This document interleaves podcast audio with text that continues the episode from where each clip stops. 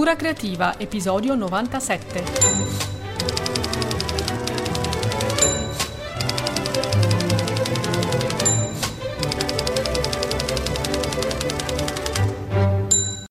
Molti mi dicono, Carmen, tu consigli sempre di lavorare sui classici, sui testi dei classici per migliorare la propria scrittura, ma come si fa?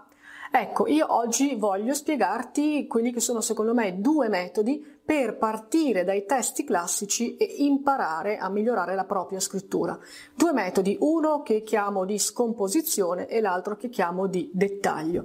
Partiamo dal primo, il metodo della scomposizione. In cosa consiste? Prendo un libro di un autore famoso, un testo considerato classico, presumibilmente che già conosco, meglio se l'ho già letto e già lo conosco, altrimenti prima ne faccio una lettura solo per capire come va la storia, dopodiché comincio il lavoro di scomposizione che consiste nell'analizzare il testo e scomporlo in sequenze. Prima di tutto farò una scomposizione in macro sequenze, quindi sequenze molto ampie, poi all'interno di ogni macro sequenza andrò a fare una scomposizione sempre più nel dettaglio. In questo modo io mi renderò conto di come è stata sviluppata la trama, di come è stato gestito il famoso arco di sviluppo narrativo, mi renderò conto quindi di qual è la parte che posso definire l'introduzione, la prima fase, il primo atto, quant'è lunga la fase centrale invece di sviluppo, come è gestita, dov'è il climax della storia, come l'autore è arrivato a quel punto di tensione massima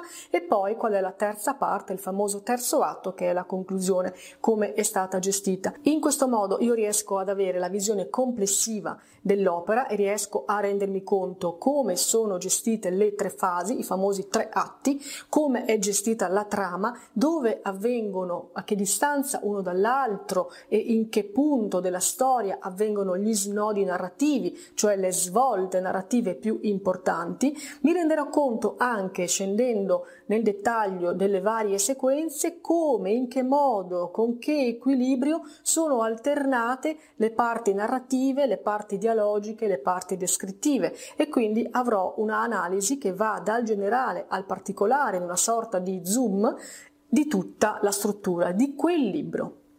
Lo posso fare con un libro che conosco molto bene, se è molto lungo mi ci vorrà molto tempo, posso prendere anche dei testi un po' più corti, magari delle novelle, dei romanzi brevi per riuscire a fare questo lavoro. Però è un lavoro molto importante e sarebbe interessante farlo non soltanto una volta con un libro, ma con più libri. Per esempio, con più testi dello stesso autore per capire se quell'autore replica il suo schema narrativo o anche con libri di autori diversi della stessa epoca o di epoche diverse, tutto il lavoro che posso fare in questo senso è sempre un di più, è sempre meglio.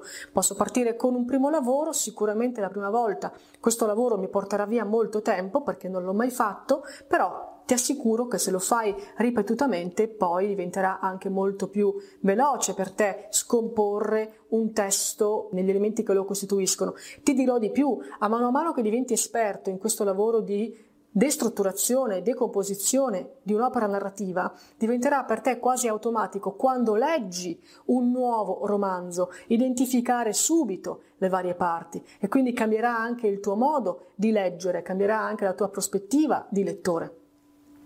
Dunque questo è il primo consiglio, il primo metodo che ti consiglio di utilizzare per imparare dai classici, prenderne uno e destrutturarlo. Il secondo metodo, prima ti ho detto, possiamo chiamarlo il metodo del dettaglio.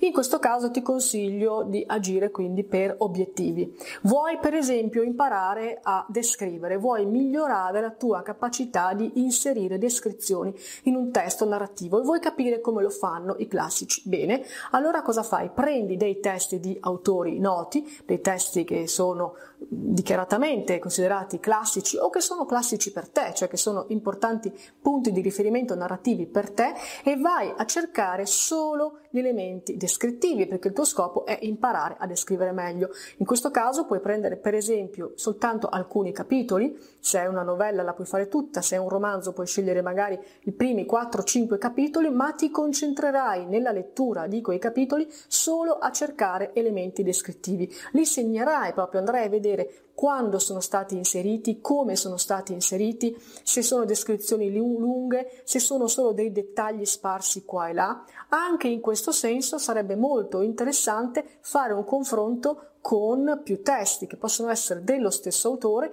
o di autori diversi per vedere come si comportano autori diversi rispetto alla tematica della descrizione Oppure, altro obiettivo che ti puoi porre, molto interessante, è il dialogo. Come viene gestito il dialogo? Sappiamo quanto è difficile rendere narrativamente dei dialoghi efficaci, che non sono i dialoghi trascritti fedelmente dalla realtà. Ma allora come si fa a rendere verosimile un dialogo che però non sia la copia noiosissima di un dialogo vero. Vado a vedere cosa fanno i classici, vado a vedere, vado a vedere un libro che mi piace, che io considero classico, bene, i dialoghi che ci sono al suo interno, li isolo dal resto, li evidenzio e li analizzo. Cerco di capire per esempio come è cominciata quella scena dialogica, ci sono dei saluti, delle frasi introduttive, dei convenevoli tra i due o i tre o i più dialoganti oppure no, come vengono scambiate le battute, quali e quanti verbi narrativi di dialogo ci sono, i famosi disse, quanti ce ne sono, ci sono dei sinonimi o c'è soltanto disse, quanto spesso vengono inseriti, anche questo lo posso capire studiando nel dettaglio uno o più dialoghi di un autore in un testo e poi anche qui il confronto con altri testi dello stesso autore o di altri autori può essere illuminante. Puoi per esempio capire che quell'autore userà sempre quel modo di gestire i dialoghi perché fa parte della sua penna, della sua caratteristica, oppure che invece a seconda della storia, a seconda del momento in cui i personaggi sono fotografati in quella scena, i dialoghi cambiano. Tutto questo può aiutarti. Quindi da una parte un lavoro che io ti consiglio di fare sempre come un lavoro parallelo al tuo lavoro di scrittura è quello di lettura destrutturante, quindi leggere un testo di autore famoso e di decomporlo, destrutturarlo nei suoi elementi per capire poi come è stato costruito, quindi scomporre i pezzettini per vedere come sono stati montati.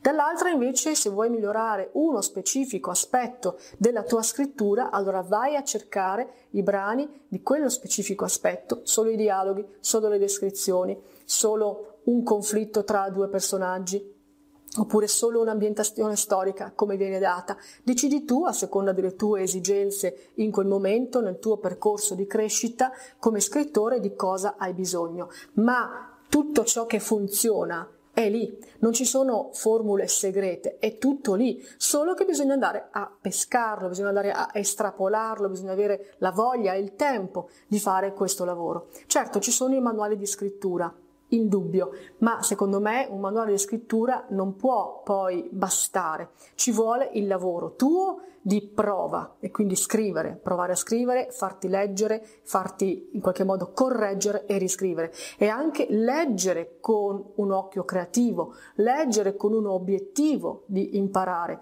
Un conto è leggere per svago, un conto è leggere per migliorare la tua scrittura. D'ora in poi il tuo mondo di lettore deve essere dedicato anche a questo. Se vuoi leggere per svago, fai benissimo, certo, continua a farlo, ma comincia a leggere anche con un'ottica nuova.